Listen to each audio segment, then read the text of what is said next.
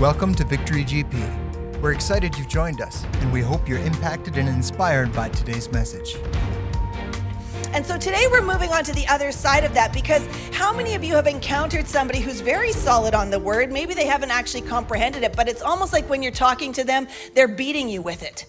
It's like, dun, dun, dun, the Bible says that, and you're like, wow, you do you know what it means? Like there's there's a, there's a lot that jesus was offensive to those that didn't know him that didn't uh, want what the kingdom of heaven was but he was love and he was merciful and he was he drew the broken and the hurting. He didn't beat them with their sins you know?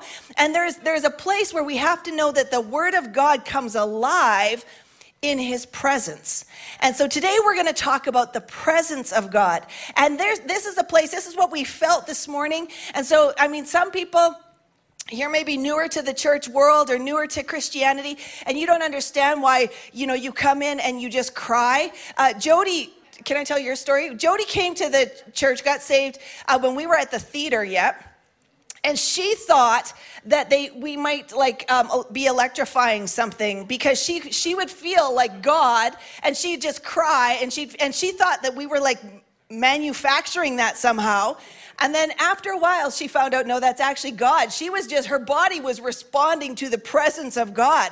And some people cry, some people fall down, some people, you know, whatever, different feelings. But the point is that the presence of God is a real thing. He is here. God is not a theory, Jesus is not a, a historical figure. He's God and he's here. The Bible tells us that where two or three are gathered, he's in our midst. He's right here. And so when we sing and we're singing, You're the waymaker, the miracle worker, we're not just singing it, you know, like, Jesus, you're my favorite homeboy. We're, we're, we're actually singing to him, You are the waymaker. Thank you. You are the miracle worker. Thank you. You are, you are the life giver. Thank you. We're telling him, we're singing to him, and we're engaging his presence. And so we're going to talk about that a little bit today because we have come to a point in our uh, world history where the, the feelings of the presence of God have gotten so convoluted and so twisted up, and, and, to the point where there's so many, you know, different metaphysical kind of things and different spiritual trails where people are looking for a internal sensation or a, a you know, I am God in myself, and so I need to be one with myself and whatever, and and all of that is different than the presence of God. So when we get all confused, what happens is that people shut off and go, I'm not about feelings. I'm not about sensing and I just want to know what the Bible says. Well, we need both. A relationship without feelings gets pretty stale pretty quick.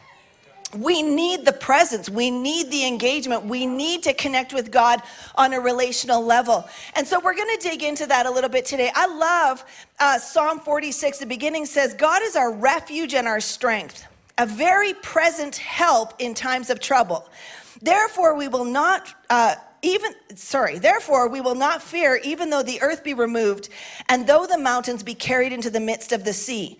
Though its waters roar and be troubled though the mountains shake with its swelling even though the world blows up essentially the psalmist says verse 1 god is our refuge and strength a very present help in trouble.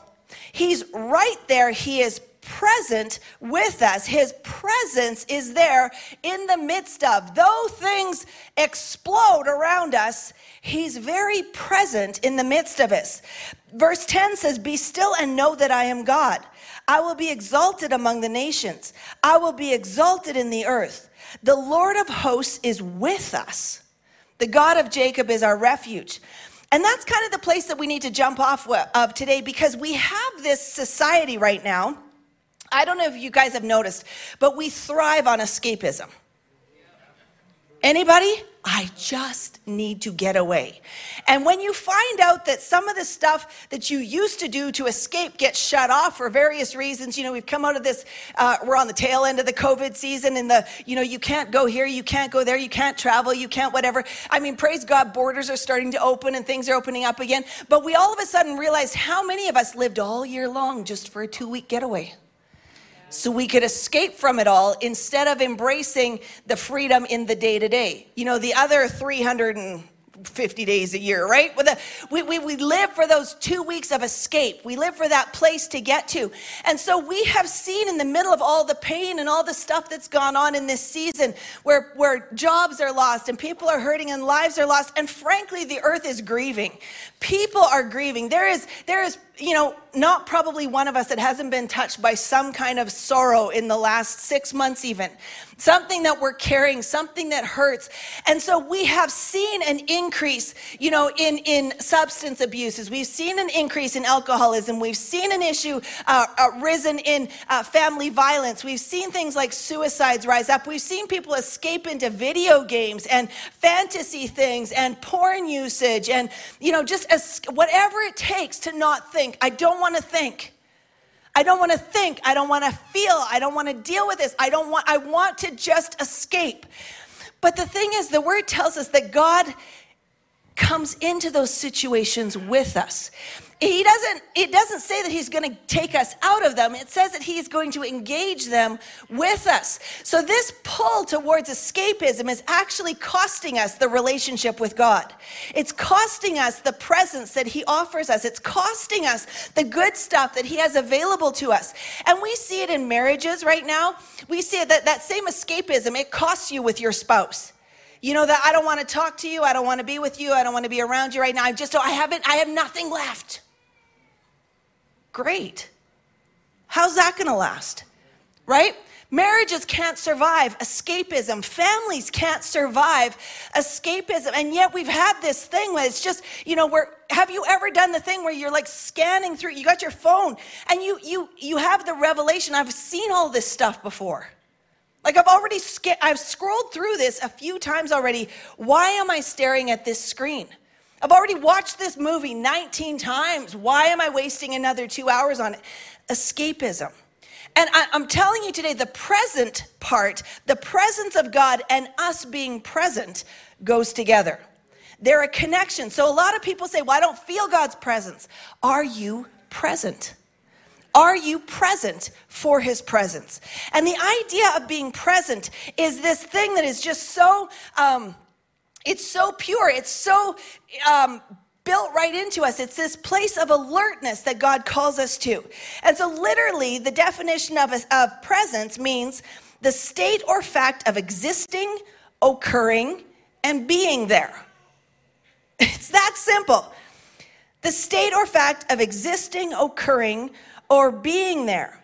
In Hebrew, it's a little more telling because it means before the face before the face. So if I'm going to be present with you in a conversation, having coffee, having dinner, it means I'm not looking at my devices, I'm looking at your face. I'm looking in your eyes. I'm listening for what you're saying. It's gathering the kids around the table and we're going to have family dinner and we look each other in the face. It's why this season of separation has been extra painful for people in some of these isolation situations is when you can't see somebody in the face like yes, you can text them, yes, you can phone them, yes, you can FaceTime them, which is helpful. It's better than nothing, but it's not the same as seeing somebody face to face, is it? And so it's being it's being present when you're looking somebody in the eye it is a lot easier for them to tell if you drift. Right? People are like, uh, hello, did you just hear what I said? You know, but you're you're texting or you're distracted in some way. People don't always catch right away that you haven't been there. You're there, but you're not there. You're not present. Are you with me? Are you present? Yes. this presence that God calls us to, it is about us actually choosing to engage, where we, we step away from the stuff that is escaping and we step into that place of acknowledging, even though it hurts for a minute, even though it's scary for a minute, even though it's hard for a minute, God, I'm willing to engage you with my presence because I need your presence. I am willing to engage you face to face because I need, I can't get through this without you. It's actually something that God's called us to, and it's, it's um, the lifeline that makes the word come alive. It's that thing when people say, I read the Bible and I don't understand any of it. Presence will change that.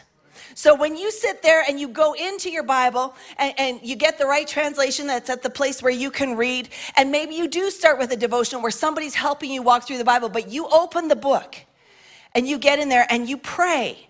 God, I'm coming. I'm, I believe that you're sitting right here with me. Would you teach me what this means? And it's kind of like that thing. There's a story in the Bible where Philip is ministering to a, a Ethiopian guy who's uh, he's reading the book of the law. He's reading the word, and and Philip says to him, "Do you understand what you're reading?" He says, "How can I?" He needed somebody to explain it to him. Here's the gift of God the Holy Spirit is our instructor. He's a spirit of wisdom and revelation. So, in His presence, the word comes alive to us. We start to understand in His presence when we engage prayer as though we're in His presence, which we are, it changes everything. But we have to let go of the escapism, the distractions, the things that want our attention, that want our focus, that want our face and we bring our face before Him instead. There's a value of presence and there's a price of presence. And we're going to talk about that today because I, I think this is going to help some of us. The value and the price are not the same thing, right? The value is pure. The value is is uh, you know really based on what somebody is ultimately willing to pay for it. The price, some people will pay a different price, but the value is set. The value stays the same. Corrie ten Boom, a, a, lot of you might know who she was. Awesome woman of God who ended up uh, in a in a German um, death camp. Watched her entire family be killed. Watched her sister be beaten in front of her eyes to death. And uh, she she says stuff like, um, "I have, in the darkest hell men can come up with, felt the presence of God." And if you watch her movie, it's called The Hiding Place, or read her book, Hiding Place, uh, she talks about these horrible, horrible conditions. Like we can't, we can't fathom that people could do these things to one another. And she says, I felt the presence of God there. Fascinating, isn't it? But she also says this she says, You can never know that Christ is all you need until Christ is all you have. You can never know that Christ is all you need until Christ is all you have. And sometimes that, that thing is coming to the end of ourselves. He's always the answer. God is always the answer. But sometimes we're really good at making it up along the way. We're very good at self sustaining. We're very good at self pacifying. We're very good at problem solving. But there comes a point for everybody where we hit the end of ourselves and we're like, yeah, I got nothing. Christ. That's why people say dumb things like, oh, good, are you finally at bottom? And you're like, you're a moron. Um, but usually those people mean, I've been praying for you for a long time and you just keep digging yourself out of these holes and into other ones, and I've been waiting for you to hit the end. I've been waiting for you to know Jesus is the answer. And so we probably could package that better. But that, you know, that's what we mean when we say things like that is that we know Christ is all we have. We know that there's a value in his presence that's worth everything else in exchange. I have set the Lord always before me. This is Psalm 16, 8 and 11. I have set the Lord always before me because he is at my right hand, I shall not be moved. You will show me the path of life. In your presence is fullness of joy. At your right hand are pleasures forevermore. I have set the Lord always before me because he's at my right hand, I shall not be moved. He's not an add on, it's the fact that I'm stable at all is because he's there because he's right with me in this. In your presence is fullness of joy, not fullness of happiness. Happiness comes and goes. Happiness is a really great ice cream cone on a hot day. Happiness is a light peppermint latte, extra hot on a really cold day. There is there's happiness that comes in those moments of puppies and babies and good things and they come and they go and they're awesome and we're grateful. Joy is this sustaining force on the inside that is my strength that no matter what I just have an internal smile because God is good. That's better. That kind of joy is found in his presence. The capacity to be present for us comes from the awareness and surrender to God's presence in our lives. So they come in a partnership. My ability to be present, my ability to be present for you in your time of need comes from the ability to stay in his presence as I help you my ability to walk through the hard things in my workplace and be present and feel what I need to feel, go through what I need to go through, comes from my ability to stay in His presence and His sustaining joy for the journey. My ability to deal with diagnoses and outcomes comes from and be present in them, comes from my ability to live out of His presence in that doctor's office, in that unemployment line, in that place of suffering, whatever is going on, my ability to stay in the present and not not need to escape is found because of his presence. Are you with me? There's a coming, it's not something that I add on to life, it's the core of what I, I, I am and how I experience it. And although many people have had the credit for this quote, Alexander Maclaren, who is a Scottish Baptist minister from the late 1800s, says, Peace comes not from the absence of trouble, but from the presence of God. Peace comes not from the absence of trouble, but from the presence of God. I was going to do it in a Scottish accent so you could really get it, but I practiced this morning and I decided no. That was that was very racially ambiguous. It makes it sounds like nothing. So imagine for yourself Braveheart saying that. And it sounds really good. Peace comes not from the absence of trouble, but from the presence of God. I want to read to you Psalm 139 verse 1 to 10 in the New Living Translation. And uh, for those of you who are maybe new to reading your Bible, I would highly recommend the New Living Translation. It's a little bit easier to take in, it's a good, solid study. Um, you know, if you're going to want to dig into Hebrew and Greek and, you know, root words or whatever, you might want to cross reference to something else. But honestly, it's a good read and it gives you the intent of the heart of God. But let's read the Psalm 139, 1 to 10 in the New Living. It says, Oh Lord, you have examined my heart and know everything about me. Pause on that for a minute. I, I don't know if I can pray about this. I don't, I don't think I want to, I don't want to talk about it. I mean, I, just, I feel like God's holy and I'm not holy. Um, hello. You have examined my heart and you know everything about me. Who you fooling? He knows already. You might as well own up to it and be present right? Because he already, he's not surprised. You're not about to confess before God. And he's like, oh, no. He's not doing it. He's like, I know. Thank you for telling me. Thank you for being honest about it. Anybody who's a parent, you say things like, Who broke this?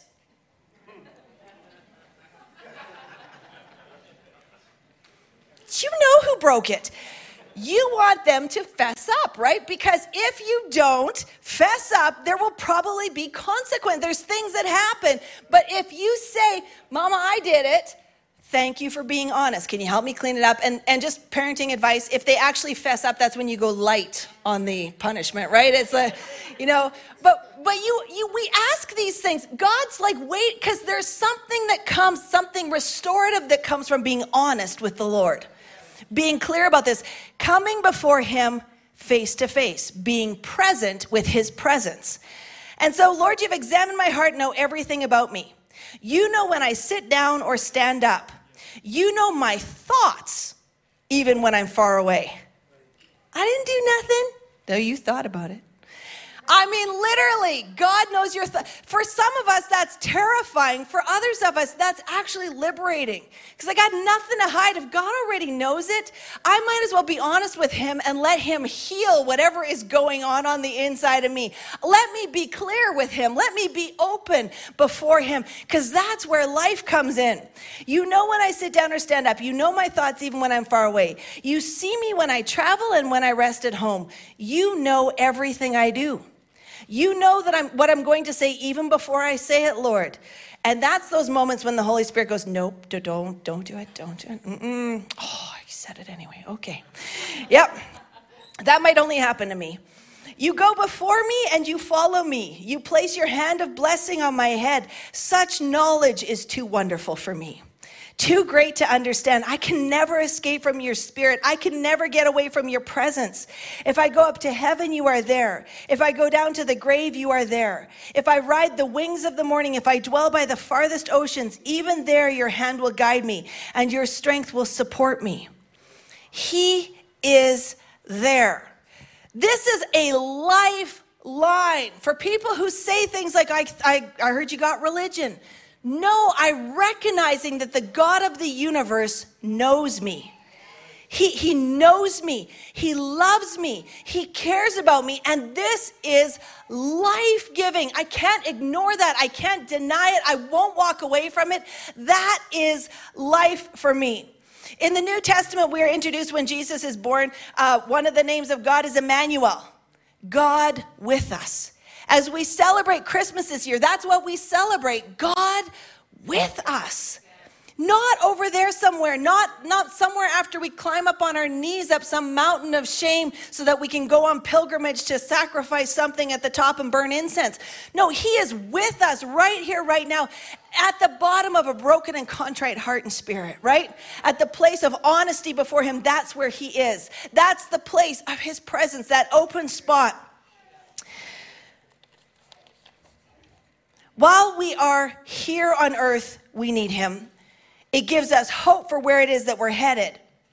But while we are here, Psalm 23 is a psalm that gets read at a lot of uh, funerals. It gets, you know, most of us have it memorized. But Psalm 23 4 specifically says, Yea, though I walk through the valley of the shadow of death, I will fear no evil. Yea, though I walk through the valley of the shadow of death. Psalm 91 says that we hide ourselves under the shadow of the Almighty. So his shadow trumps the shadow of death. It's a direct contrast. We hide ourselves under the shadow of the Almighty so that when we walk through the valley of the shadow of death, I will fear no evil. Why? For you are with me. Your rod and staff, they comfort me. Your presence, I, it's not that I'm like, oh, I laugh at death. No, I, I can walk through these dark places because I'm hidden under your shadow and you are with me. Me and Jesus can do any, anything, go anywhere, take on any mountain. Me and Jesus can do anything, which really is mostly Jesus and me tagging along. You know, it's that it's that add-on thing that, that he just lets me get to be part of what he does. But I can go through the dark places. Notice though, it doesn't say Yea, though I walk through the valley of the shadow of death, you take me right out of it so that I don't have to deal with it. No, there is no escapism. You are with me. We don't escape it, we walk through it and we experience what happens when dueling shadows come into, ta- into contact. And the light of God's countenance drives this away. There's this place of safety in Him, in His presence, as we walk through this. Ephesians 3 17 to 19, the Apostle Paul put it this way that Christ might dwell in your hearts through faith, that you, being rooted and grounded in love, might be able to comprehend with all the saints what is the width and the length and the depth and the height, to know the love of Christ which passes knowledge, that you may be filled with all the fullness of God. So God is not out there. When I come to Christ, He's the strength on the inside of me, that you may be filled with the fullness of God. I am never, ever truly empty as long as I'm full of Him. When I am weak, then I am strong because His strength fills my weakness. It becomes something else. And so we get this by experiencing the revelation of His love, which is His presence. We know that going on a little further, 1 John 4 18 in the book as it's explained, uh, that we find out that perfect love drives out all fear. So if this love that he's telling us to engage is, is in us, then we actually see fear have to flee in front of us. What happens in the natural is that we tend to go, This is a very scary thing. I'm gonna play video games for a while. Maybe it will go away. Or maybe I'll be better equipped to deal with it. No, you won't. Fear, you are lying to me right now. Because the love of Christ dwells in me, and perfect love drives out all fear. So I refuse to engage with you right now. I am not going to run and hide. I am not going to go and self pacify in some area. I am not going to escape from life or from my spouse or from my children. I am going to hit you head on and say, The love of Christ dwells within me. And there is a spirit of God that lives in me that is greater than he that is in the world. And so, fear, you need to shut up right now. Not dealing with you today. I'm not afraid. I'm not intimidated. I'm not anxious. I am not dealing with you today. It's standing in the fullness of God. That this is not denial, this is not escapism. This is recognizing what we actually have available. Again, doesn't mean that the circumstances might change right away, but our capacity to walk through them changes entirely. John 14, 6 and 10 says, Jesus said to him, I am the way, the truth, and the life. No one comes to the Father except through me. Do you believe that I am in the Father and the Father in me? The words that I speak to you, I do not speak on my own authority, but the Father who dwells in me does the work. So I want you to understand that when Jesus walked upon the earth, he was in this fullness of the presence of God in his everyday. We see that he stepped away from his disciples. We see that he, you know, he took times in prayer, sometimes where he just stayed up all night, sometimes where he was gone early in the morning. You remember the story where the disciples came and found him and said, Everybody's looking for you. And he went, Oh. And they went on to the next town. He's like, I, I, my, my highest priority is actually being in the presence of God. I want to be in the presence of my Father. And so the Father was with him as he walked through the journey of life. Why does this matter? Because Jesus modeled to us the actual value of the presence of God. How we see it, one of the most premium ways is, is, is in how he spent his days, how he took the time out to spend time in the presence of the Father. Even though, like the stuff that Jesus faced, it was not easy, but he faced it with confidence, with boldness, with courage in the presence of the Father. And so Jesus goes to this, this Last Supper, and you know, last Sunday night we did communion together at Pursuit, and was so good. And, and this was that meal that Jesus broke. And he, he knew that starting in just a couple hours, I'm about to hit some really, really rough patches of life. And he knew what was coming. He knew when Judas went out, he said, Whatever you're going to go do, do it quickly. He knew what he was about to do. So Jesus experienced stuff like a lot of us are going through hard times right now. A lot of us are dealing with pain. A lot of us are dealing with crisis. A lot of us are dealing with that suffering right now. Jesus seriously gets it. Jesus dealt with things like straight up betrayal. Judas, yes, that was obvious. Peter, Peter, one of Jesus's besties, of the 12 disciples, there were three that got to hear all the up close and personal stuff. Peter, who was like, I'm never going to leave you, I'll never deny you, totally did. Anybody been betrayed by a person this year? Don't put up your hand. I expected that you were going to do this and you didn't. You know, he, he went through isolation, the prayer in the garden. I remember when he said, Okay, let's go to the garden and we're, we're going to pray because this is going to be a hard night. And he goes and he's, he looks at uh, y'all are sleeping? Really? He goes, like, wakes them up. Or could you not pray for one? And then he goes back, they fall asleep again. And he just, isolation.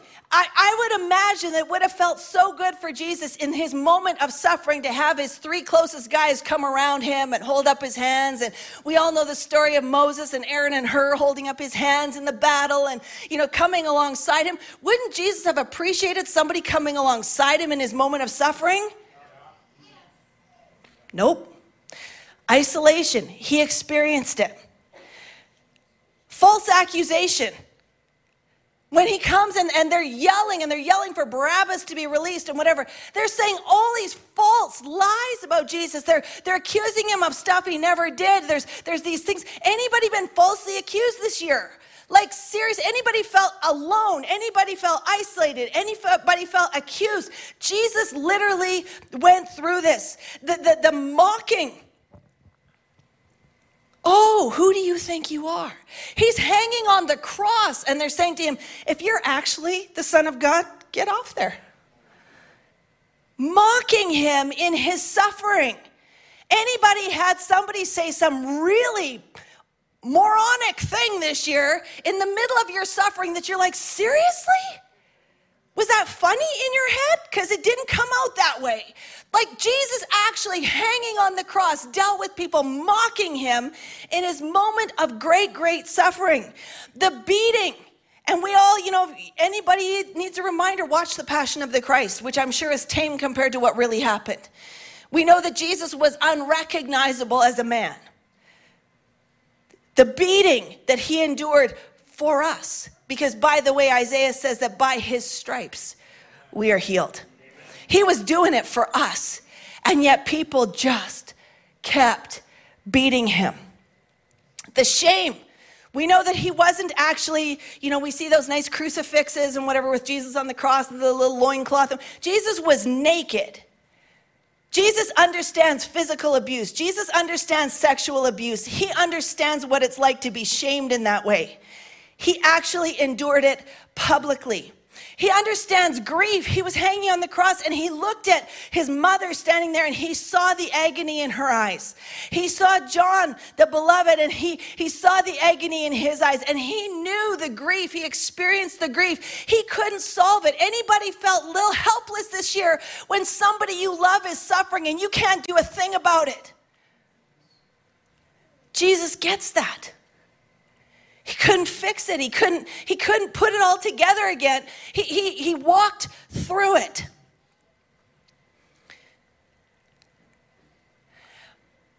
But Jesus went through it all, and the word tells us that he didn't say a thing. Isn't that interesting? Some of us are like, that is the last straw. You are going to get all the pieces of my mind. You know, it's happening. I can't take it anymore. I just have to say something to somebody. And, and it's not that we can't share our stuff, but uh, the point is, we all uh, sometimes feel like we've hit the end of the end. And Jesus never said anything until. Mark 15 34.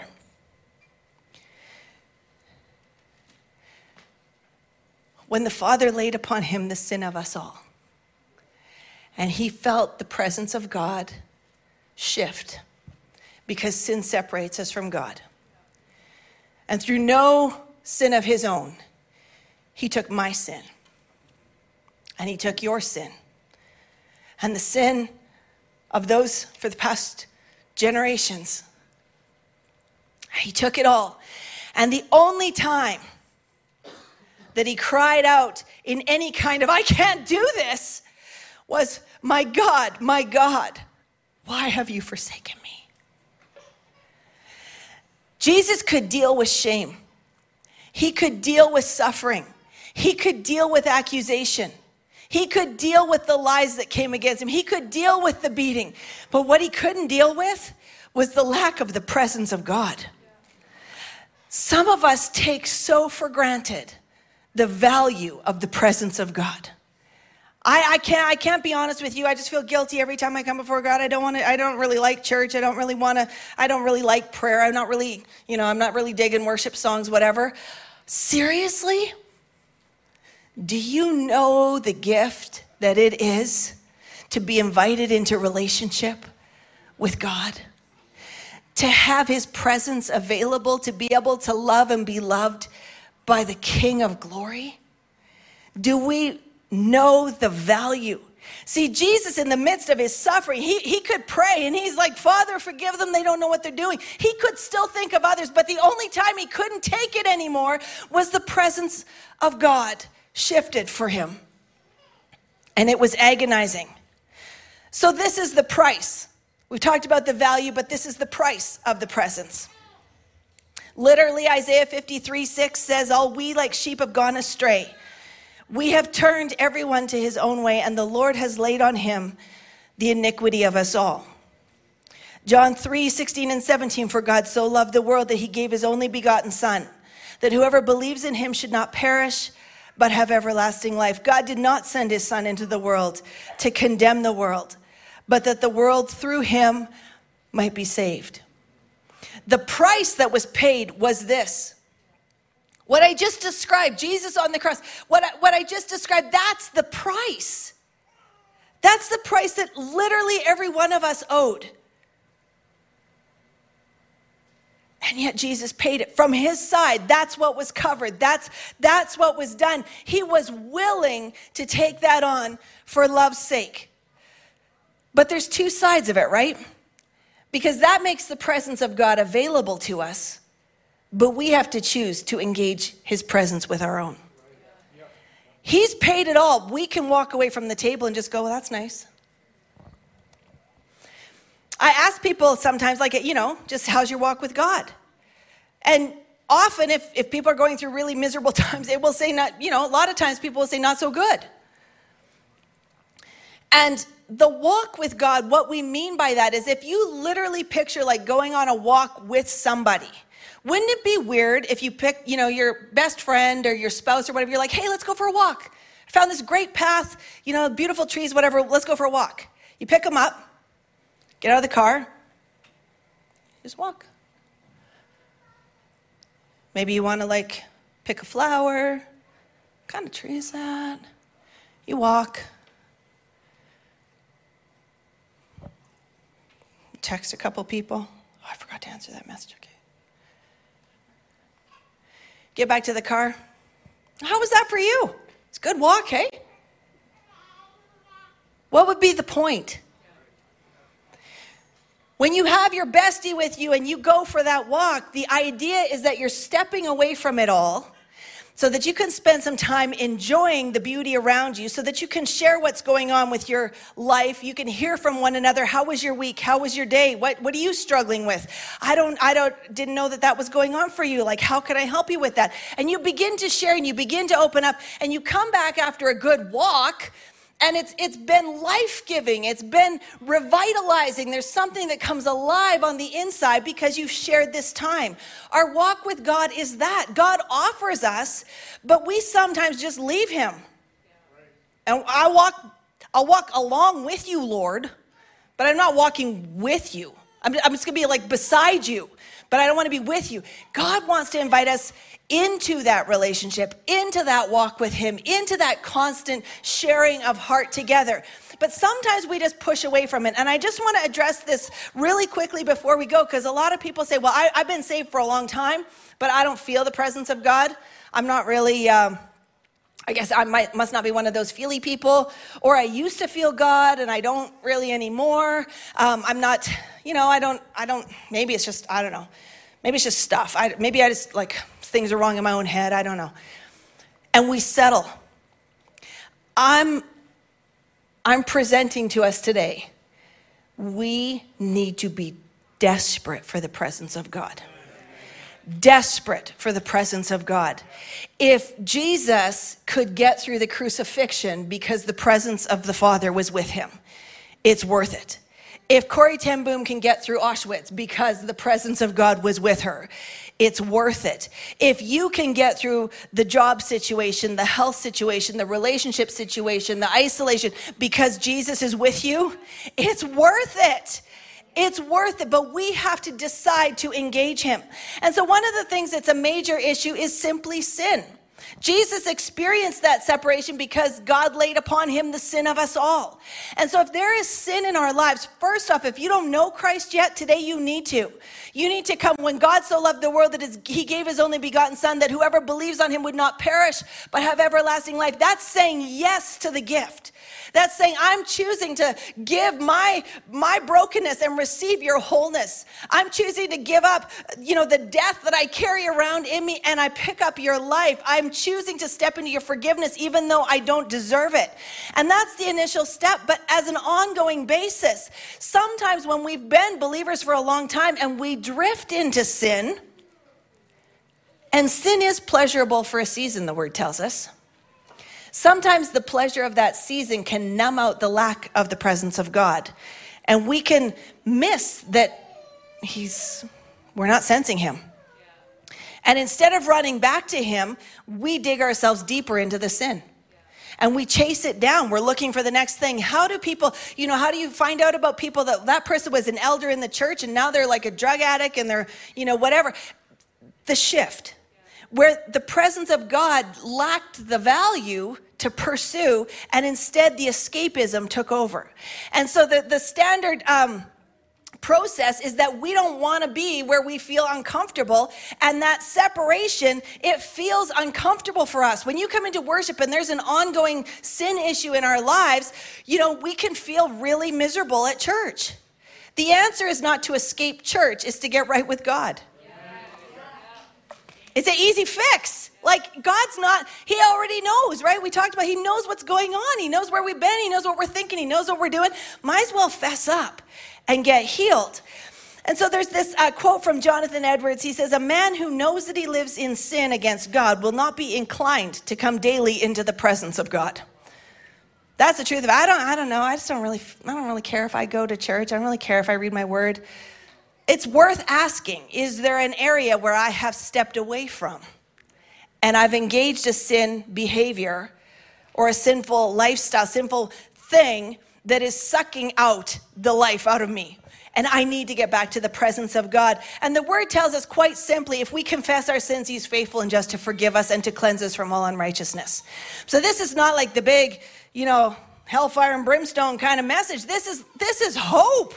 If you feel dead on the inside, but you know there's some sin issues, get it right. Just come before Him and let Him handle it. Sin is one of the major reasons we don't feel the presence of God. One of the other issues is apathy. Apathy has this other word that we use in the, in the church world called lukewarm. And literally, God hates it. What's very interesting about apathy is that um, it talks about in Revelations 3, it talks about the lukewarm church. And it says that, you know, Jesus says that in, in this particular church, he says, I know, I know who you are. I know what's going on there. And I know that you're not hot or cold. You're kind of just somewhere in the middle. And it's disgusting. And then he goes on and he explains to them the reason why you are that way is because you have become rich and you say, I have no need of you because you have basically come to this place he says because because um you have become rich and you say, I need nothing, and you don't know that you are wretched, miserable, poor, blind, and naked. Your stuff has blinded you to the reality of your condition. Your stuff has blinded you to the fact that you actually need me every day. This is part of the North American church's problem is that we have come into such a place of abundance and such a place of opulence in comparison to the rest of the world that we we can move into the well we can fix anything. Oh, you're having a problem? Let's solve that. Let's buy a solution to that. Let's pacify that. Let's make ourselves feel better. Let's take a little trip, let's buy a little thing, let's do a little something. Let's let's do whatever we can to feel better instead of saying, "God, you're always the source." We come back to you for everything. We will not try and, and, and make our own way. We trust you in everything. And so what's really interesting is that in this passage, Revelations 3:20, is where Jesus says, "Behold, I stand at the door and knock. If anyone hears my voice and opens the door, I will come into him and dine with him, and he with me." We use this verse a lot when we're talking to people that haven't met Christ yet, but it's actually for people who know him and have chose to ignore him. Isn't that something? It means that it's possible to say, I have full access to the presence of God, but I'm just leaving him outside the door. I'll, I'll let him in if I need him. Let him in if I need a little extra boost. Let him in if I need a little extra help. Oh, I had a crisis today. I'm just going to invite Jesus in. Jesus is like, no, I'm actually standing here because I want to come in and dwell with you. I want to sit at the table of your life and I want to feast with you. And the daily bread that you need, that daily supply, let's sit here together and let's partake of life together. I want to do real life with you, but I'll stand outside if you want me to. Presence has to be everything. Sometimes the problem is shame. Psalm 51, 10 and 11 says, Create in me a clean heart, O God, and renew a steadfast spirit within me. Do not cast me away from your presence, and do not take your Holy Spirit from me. This is King David, epic sin.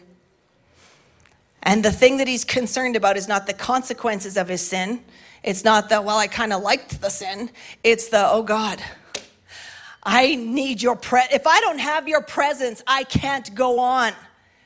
It's Moses looking at the, the promise in front of him, going, If your presence doesn't go with us, I'm not going.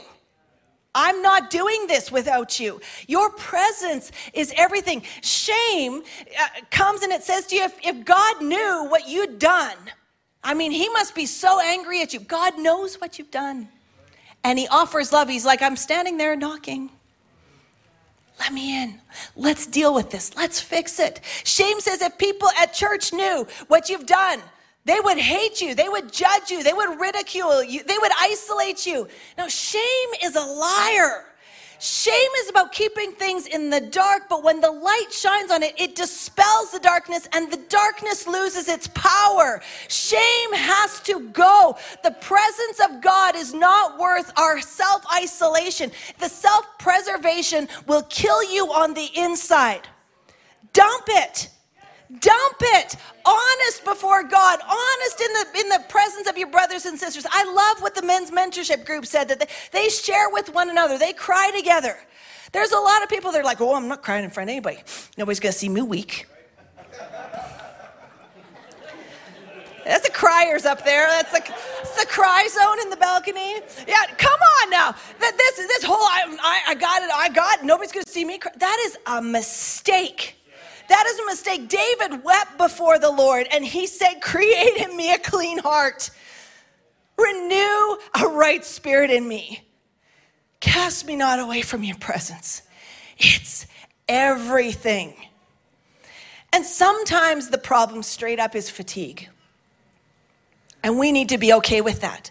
Sometimes the lack of feeling God's presence is just fatigue. But God said, Come to me, all you who are weary and heavy laden, and I will give you rest. He doesn't say, you know, that brokenness, that place of, of fatigue, that place, place of battle weariness is a good reason to stay away. He says it's the perfect reason to come running in. You know, there's some, we were talking today, just a, a shameless um, album plug, okay? If you, if you know you're in a battle zone, but you really can't handle the aggressive battle music right now, uh, Bethel has put out two albums. One's called Peace and one's called Peace 2, which came out yesterday. And they are all your songs like This is How I Fight My Battles and Graves into Gardens and Declarative, you know, Waymaker. But they're done in a really soft way. And so you can just let it play over your spirit. And sometimes we just need to feast in that place that's just, you know, it's gentle, but it's word and it's kicking it to the enemy and it's saying, I'm not going to put up with this anymore. And so, just that might be something that's a tool for you. But Isaiah 40, 29 to 31, you guys know this one. He gives power to the weak, and to those who have no might, he increases strength. Even youth shall faint and be weary, and the young men shall utterly fall, but those who wait on the Lord shall renew their strength. And they shall mount up with wings like eagles, and they shall run and not be weary, and they shall walk and not faint. What you need in your fatigue might be, you know, we know that the uh, prophet Elijah, when he was exhausted, God told him to have food and a nap, and then we deal with it after that. So you might need some physical stuff, but not a lot. What you need is to be refreshed from the inside out. You need the presence of God. So spend that time in his presence. Spend that time in worship. You know, there's there's all pla- all sorts of places even on YouTube where they've got the Psalms with just instrumental music in the background and just let the Psalms wash over you. You're maybe too tired to read. The word will restore you. Like take him in. Take it. Breathe in the breath of life that's available to you. Pat Schatzline says, never negotiate your anointing away in other words, don't walk away from the call because you don't believe that Jesus is close by. He promises he will never leave us, he will never forsake us. He's always there. Just because we may not feel him in the moment doesn't change a thing. Don't walk away, run towards him. I'm going to have the worship team come this morning. You can feel him right here, huh?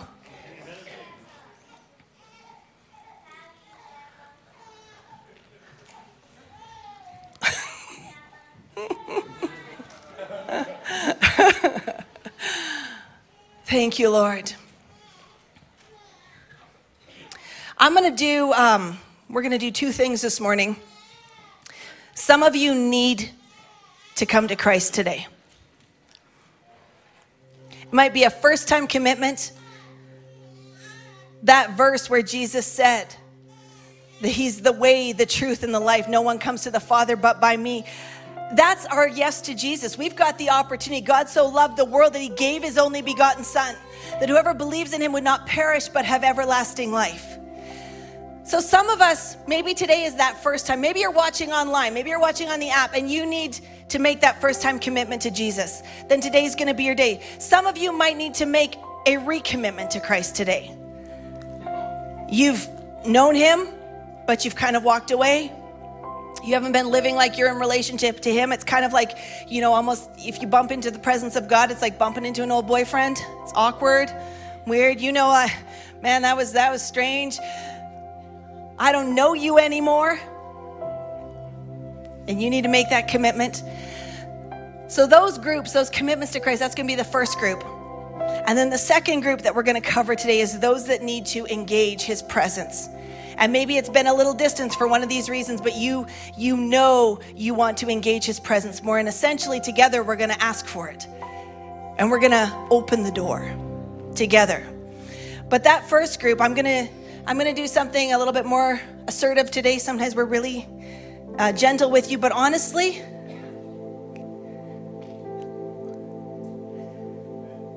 like I'm okay, I'm okay to say I need God. If I don't have Him, I am a hot mess every day. I seriously, nobody in this room has it all together. Period. But he comes in and he shores us up and he heals things and he restores things and he breathes life, and his presence allows us to engage life from a place of strength and a place of joy. So, if you need to make that commitment to Christ today, either for the first time or you need to come back to Him, I'm going to ask you to stand up right where you are. And it's not embarrassing. Doesn't matter if everybody thinks you already did this before. God knows your heart. So it's his business and your business. But you're making a statement for him. So if that's you, yeah, thank you for standing. Yeah. Thank you for standing. Amen. All over the room. Thank you for standing. Is there any more this morning? You need to stand. This is your time.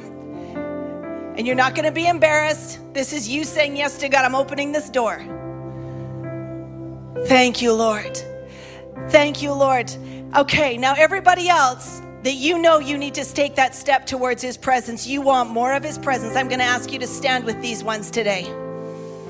All over the room, you want more of His presence.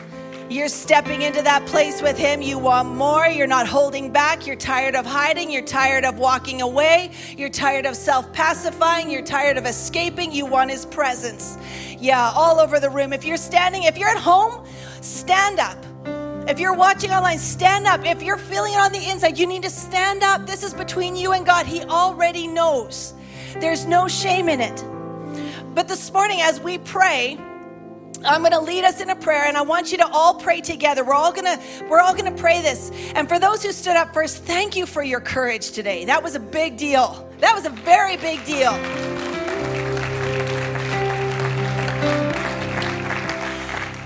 And it's a very similar prayer because what Jesus said to those in this in the book of Revelation was I stand at the door and knock.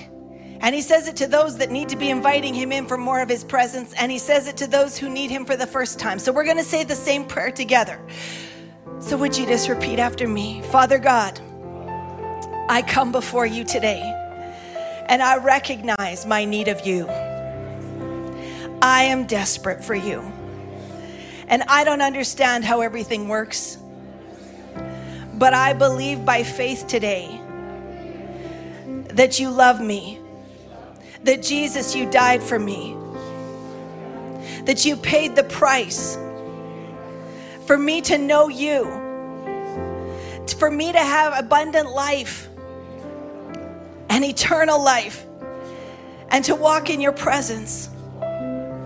So today, God, I ask your forgiveness for every place of sin, every place I've shut you out every place I've walked away from you. every place I've been careless with your presence. And God, today I thank you that you forgive me, you restore me, you heal me, and you come in to eat with me. We partake of your goodness together. I thank you for newness of life and for your presence in me. In Jesus' name, amen. Amen. Thanks again for listening to this message from Victory Church Grand Prairie. You can stay connected with us on Facebook, Instagram, and YouTube by using at Victory Church GP. If you have any questions, would like to access our online resources, or would like to sow into this ministry, you can visit us at www.victorygp.com.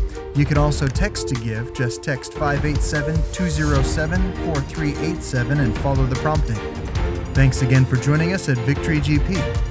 Reach, teach, mobilize.